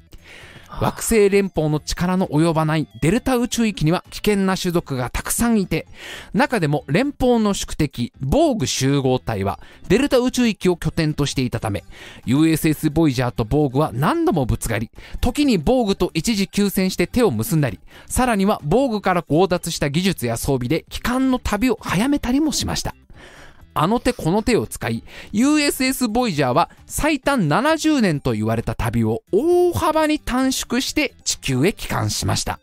さて、それでは USS ボイジャーが地球への帰還に要した期間は何年でしょうかお答えください。さあ、USS ボイジャーねまさか、まさかデルタ宇宙域に飛ばされてしまうとはね。7万5千光年も離れてるんですよ、デルタ宇宙域は。そしてあの恐ろしい宿敵、防具集合体なんかがね、たくさんいる、あの、デルタ宇宙域から、無事に帰ってきたわけですが、ね、70年かかると言われていたんです。70年かかると言われていたんですよ。はい。氷川丸は30年間頑張ったんですよ。30年間頑張ってね、いろんな人々を運んだわけで、激動の時代を乗り越えたんですよ。はい、ね太平洋もそうですし、いろんな海を航海してきたんですよ、これ。片やボイジャーはですよ。はい。デルタからアルファに帰ってきたわけですよ。さあ、地球への帰還に用意した期間は何年ですか？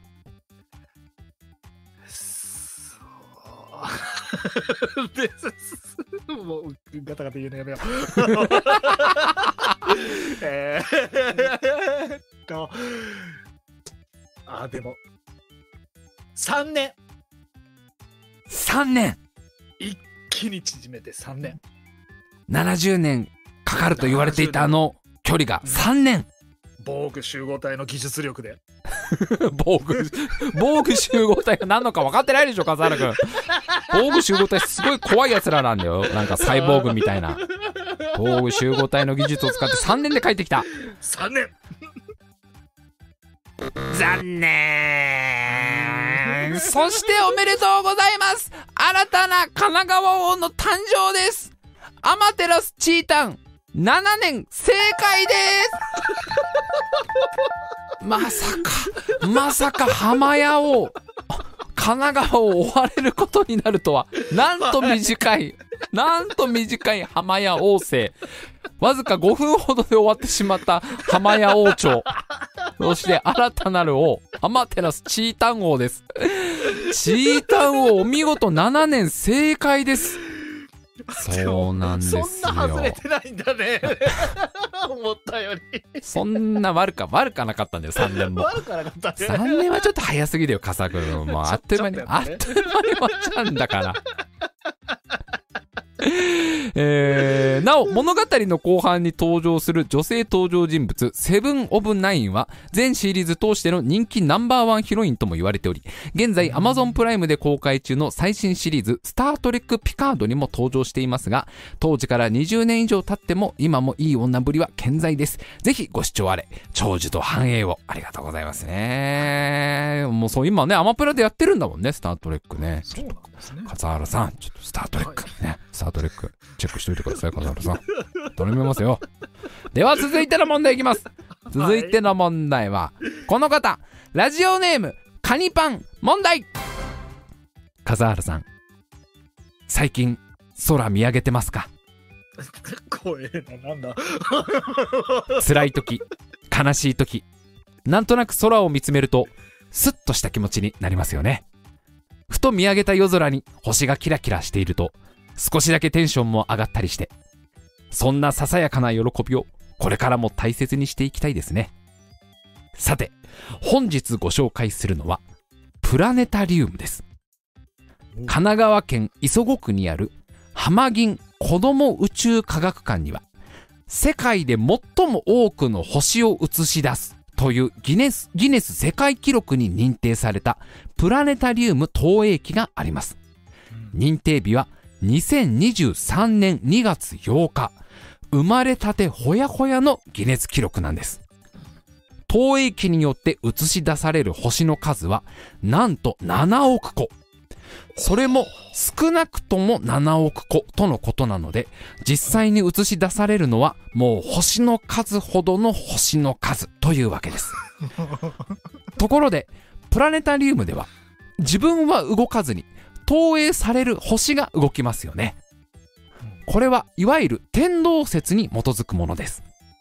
巷ではガリレオ・ガリレイという人が動いてるのは地球の方だと言ってるらしいんですが、これがにわかに信じがたい。そりゃプラネタリウムしかり、と天動説を信じる方が自然ですよね。子供の頃、太陽と月は追いかけっこしてるんだなぁと感じた人も多いのではないでしょうか。我々の DNA には黄色い球体は追いかけられるものであると刻み込まれているのです。そう、パックマンによって。パックマンは1980年にナムコから発売された世界的な有名なアーケードゲームです。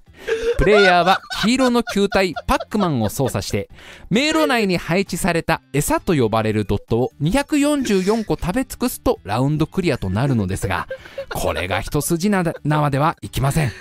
というのも、4匹のモンスターがパックマンを追いかけてくるんです。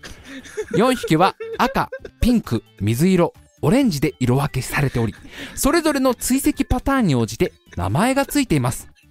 では問題です。ピンクの頭脳派モンスターの名前とは一体何でしょうか？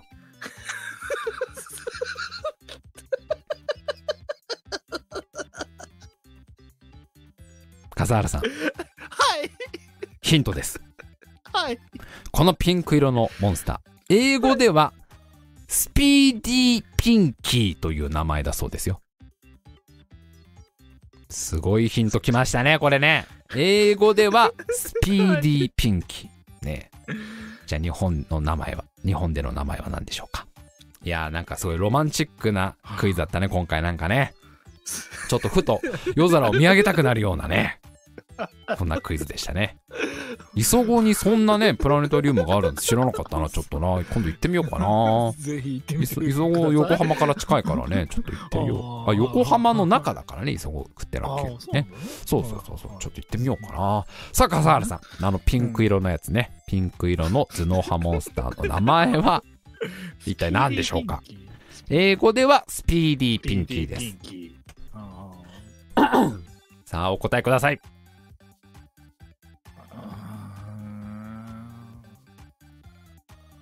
伊達天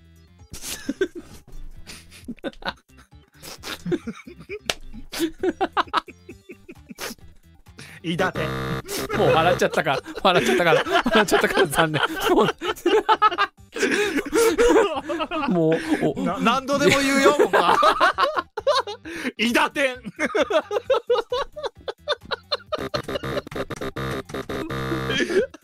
諦めていや、あの、結構いいセンスだなと思っちゃって、ちょっと笑っちゃった。あ、いい、結構、わ、いいかもとか、一瞬思っちゃって。悪かな、悪かないセンスじゃんとか思っちゃったら笑っちゃった。さあ、これは難しかったから、残念ながら、新、新神奈川王の誕生も見られませんね。正解は、正解は、はい待ち伏せピンキーでした。えー頭脳派なので、スピーディーに先回りして待ち伏せをするんですね。ちなみに赤は追いかけ赤べえ。水色は 気まぐれ青助。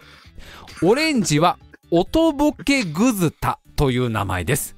笠原さん、オレンジの名前を出題しなかった分、比較的優しい問題だったと思いますよ。そんなことないよ。グズタってなんだろうグズグズタはね、出ねえわ。確かグズタに。絶対出ない。いや、そのさ、お 追いかけ赤べえとかさ、気まぐれ青助とかだからさ、伊田天ピンキーも割とありそうだなって思っちゃありそうだよね。割とありそうって思っちゃって。そうむしろ僕の方だよね。もうあの、しかも英語ではスピーディーピンキーだから、笠原くんの回答の方が割と合ってんだと思っちゃったら、笑っちゃったよ、もう。そんなに、そんなに間違えてないんですよ、うちの、うちの笠原は。うちの正宏そんなに間違えてない。この子ね、そんな間違える子じゃないんですよ。ひだてんピンキー割と、割といいじゃねえかって。えー先週ちょっとおかしかったけどね。そう先週ちょっとね、ひどかったけどね、今週はちょっといいよ。今週近づいてるよ。かなり正解に今ね、惜しいとこ来てますから。というわけで、笠原さん、要は、要はですよ、最後の問題に正解すればいいんですから、あなたは。そうね。なんですよ。で、逆に言えば、この最後の問題に正解しない限り、このコーナー終わんないんですから、笠原さん。いい加減、このシステムを分かってくださいということでそう、です。本日最後の問題はこの方ラジオネームゆうゆう問題笠原さんどうもこんばんはこんばんは。いやー時が経つのは実に早いものでしてこの4月をもちまして私も社会人2年目に突入いたしました。職場ではまだまだミスも多く今の仕事が辛いと感じる瞬間も多々あります。しかしそれは仕事量や職場環境以前に私自身が現代社会をサバイブするためのスキルと経験に乏しい未熟な若若造だからなのです。うん。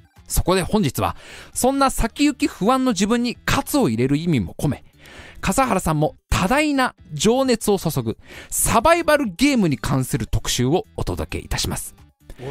今回はウェブメウェブメディアサバゲーハックより神奈川県のサバゲーフィールドおすすめランキングという記事を抜粋してご紹介いたしますので、うん白井さんをはじめ神奈川近郊にお住まいの方やこれからサバゲーを始めてみたいと思われている方への参考になりましたら幸いです。それでは参りましょう。まず第3位は平塚市にある湘南トスカフィールドです。うんこちらは紫外線をイメージした屋外フィールドで、大自然に囲まれたフィールド内には大量のバリケードや乗用車が配置されているなど、開放感、臨場感ともに抜群の環境が整っています。またこちらではビギナー向けの講習会や定例会も定期的に開催されておりますので、初めてで不安に思われている方にもおすすめのフィールドです。続いて第2位は厚木市にある屋外フィールドみんなの森です。こちらの特徴は何と言ってもその広さ。総面積はなんと1万4000坪。東京ドームとほぼ同じ広さになります。そんな超広大な森林でのプレーともなれば、工夫次第で楽しみ方は無限大。サバゲーファンから長年親しまれるクロート好みのフィールドですので、笠原さんもぜひ一度訪れてみてくださいね。そして、栄えある第1位に輝いたのは、相模原市にある空論戦闘市街区です。あこちらはかつて香港に、香港に存在した世界最大のスラム街、空論城塞をモチーフとした屋内型のコンセプトフィールドで、巨大な倉庫内につくま作り込まれた3層構造のフィールドでは、映画さながらの世界観が楽しめます。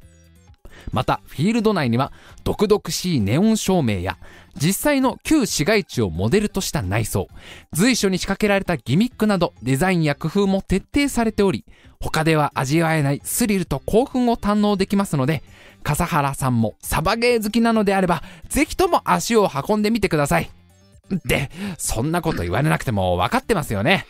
何しろ笠原さんは、空論戦闘市街区の公式ツイッターもバッチリフォローされてますもんね。これは失礼いたしました。では、笠原さんにはこちら、空論戦闘市街区の世界観をより満喫していただくためのおすすめ映像資料を一つご紹介いたします。それが、ジャッキー・チェン主演のアクション超大作、ポリスストーリー2クーロンズ愛でございます。では、ここで問題。この作品といえば、主演のジャッキー・チェンはおろか、ヒロインのメイを演じるマギー・チャンの体当たり演技でも大きな話題を呼びました。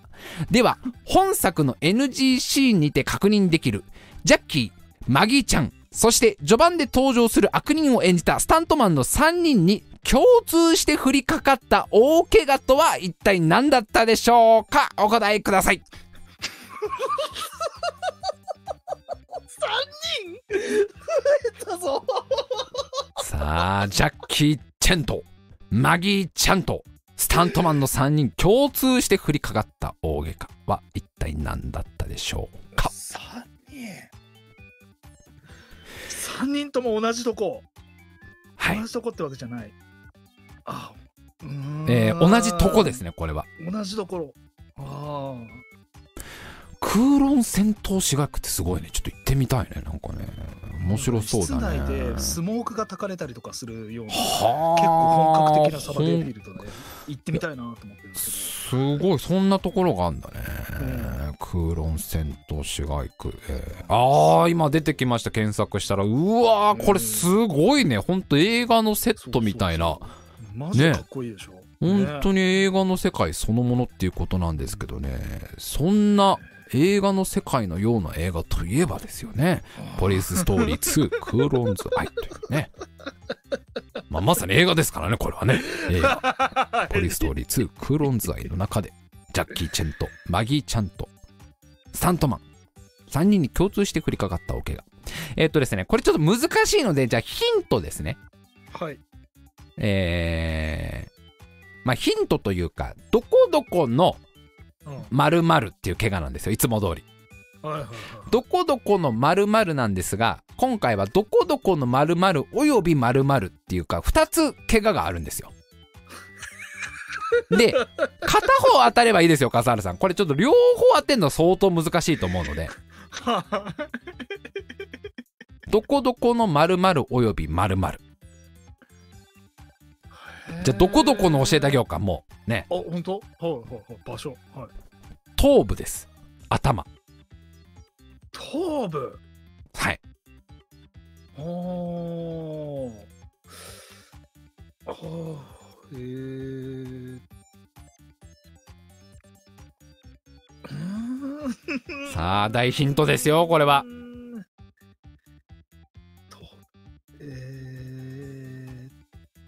頭部の2種類ある怪我のうち1種類の方当てればいいですから。ー、種類の方ですね。えー、ずうーんずえー、頭蓋骨の出血？頭蓋骨の出血？頭部からの出血？出血という、出血っていうのは、まあちょっと怪我にはならないんですよね、笠原さん。厳密に言うと。じゃあ裂傷ですね、うん。うん、避けたような傷。避けたような傷。傷。裂傷。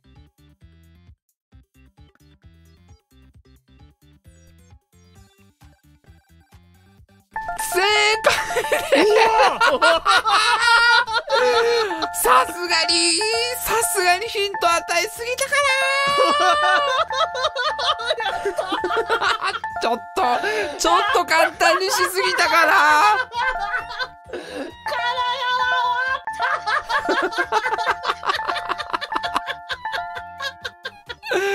正解は頭部の節操および裂挫創。えー、まあ、節操っていうのは要は切り傷ですね。切り傷です。で、えー裂挫創っていう、えーまあ、き節操っていうのは正確に言うと、永的外傷による切り傷。で、はい裂挫創っていうのは、鈍的外傷による皮膚が裂ける傷。まあ、だからまあ、そうですね。笠原さんの、まあまあ、ちょっと、そんな正確な医学用語まで言わなくても、まあ、そうですね。裂けたような傷ということ。さすがにちょっと簡単。舐めてたかなちょっとな。いやー、マジか当てちゃったかいや3人ともってなるとさすがに骨折はねえなと思って。あー。頭部の頭部のがダメだったかなうんちょっと簡単にしすぎちゃったかな。ジャッキーの歴代 NG シーンの中でも、個人的に最も痛々しく直視しがたいのが本作ポリスストーリー2です。その理由は今申し上げた通り頭部の外傷、つまり役者がガチで流血している模様がひたすら映されるのです。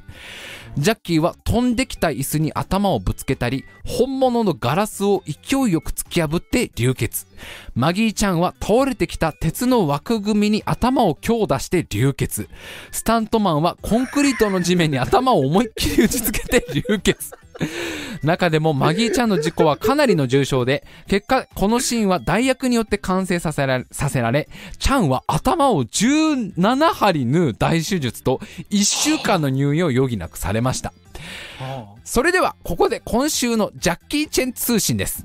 先ほども取り上げた 幻のスラム街、空論城塞ですが、93年から始まった取り壊しに乗じて、ジャッキー撮影班は実際の空論城塞の一部をクライマックスの見せ場として盛大に爆破しました。そんなアリシの、アリシヒの空論城塞の姿とその歴史が容赦なく吹き飛ばされる様子を収めた作品こそが、先ほどから話題にしているポリスストーリー2空論図愛ではなく、前回ご紹介いたしました1993年公開の新ポリスストーリーですので、チェックする、チェックする際は注意してくださいね。いやー、そんなジャッキーを見てると仕事が辛いなんて口が裂けても言えませんよね。師匠、手を直していきます。以上、今週のジャッキー流血クイズでした。それでは皆さん、また来週ちょんちんほひーい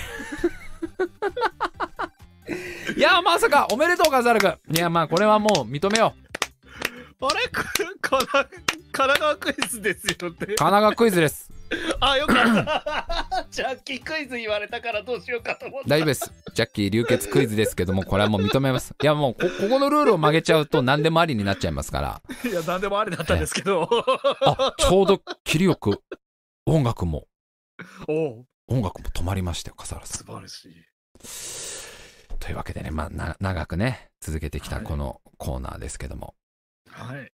笠原さんがもう群馬王とはい神奈川王の2冠を取ったということでね、はい。本当に、笠原くんなんか、あの、毎週毎週すいませんね、なんか無茶無茶ぶりをね、いえいえ我々の方からもして、なんかもうむちゃくちゃなクイズをこう出して、笠原くんなんとか不正解にしてやろうみたいな感じでこうやってたところもありますけど、いやいや、最後は気使っていただいて。いやもうちょっとあ、ありがとうございます。勘違いしてほしくないのは僕もずっと正解で渡してほしいっていう気持ちがありましたし、あの、はい。これでやっと、あの、神奈川の混乱も収まるんじゃないかなということで、えー、皆様も本当ご協力ありがとうございました。えー、晴れてですね、あの、クイズ、神奈川をこれにて完結ということで、はい。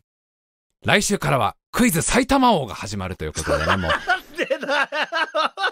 白井さんの地元といえば埼玉県。ねやっぱり、こう、自分の地元のことは誰よりも詳しくありたいということでね、俺が一番埼玉のことは詳しいんだぞ埼玉もなりてえなだけどなクイズ選ぶのは俺なんだよなクイズ読むのも俺だし、答え知っちゃうんだよな、先にな。これじゃあ、こんな、あ、番組で笠原くんがいるじゃん。群馬も収めて、神奈川も収めたんだったら、次埼玉でしょう、埼玉。埼玉、サイの国でしょう、サイの国というわけでね。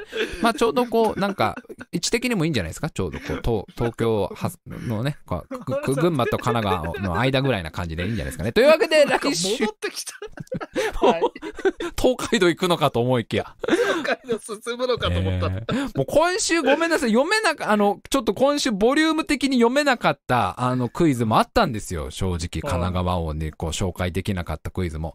ちょちょっと大変申し訳ないですけど、ちょっと問題少し加工していただいたの、埼玉王の方に、あの、もうもう一回いただけると。ちょっと読みたかったこうクイズもあったんですよ。大変申し訳ない。いや、まさか、ねちょっと今週正解出ると思ってなくて。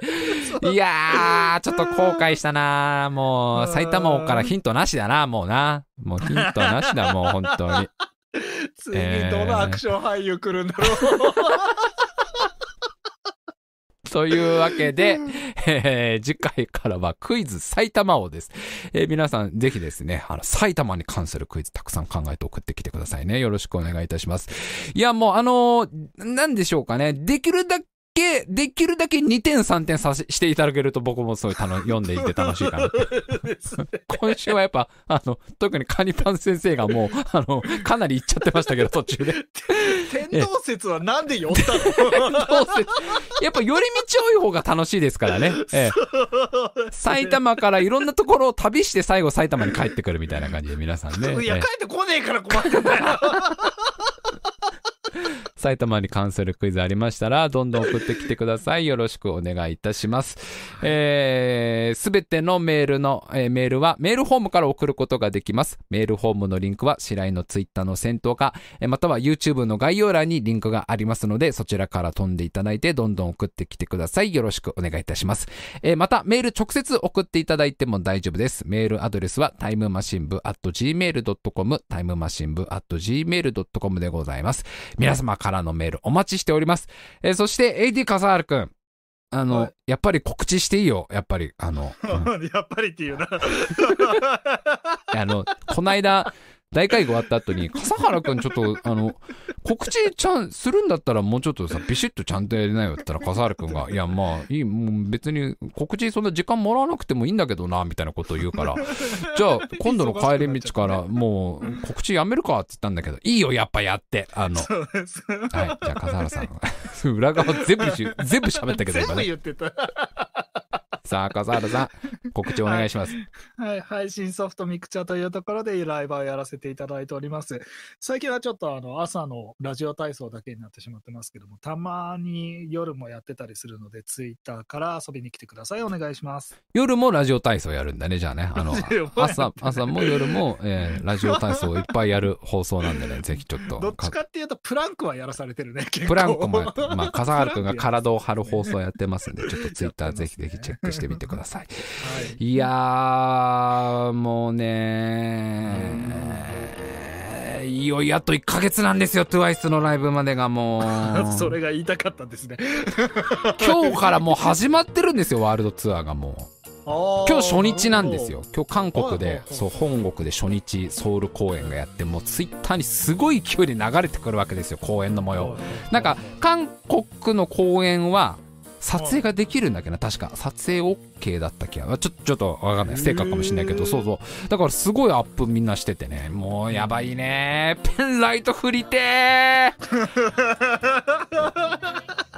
ペンライト早く振りてーなーブンブンブンブン振りてーなーあのー、ドット絵の置物なんとかか買えないかなマリオの、マリオのドットのやつ。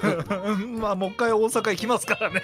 あ、そっか、そっか。もう一回大阪行った時に買えばいいんだ。それだ。それだ。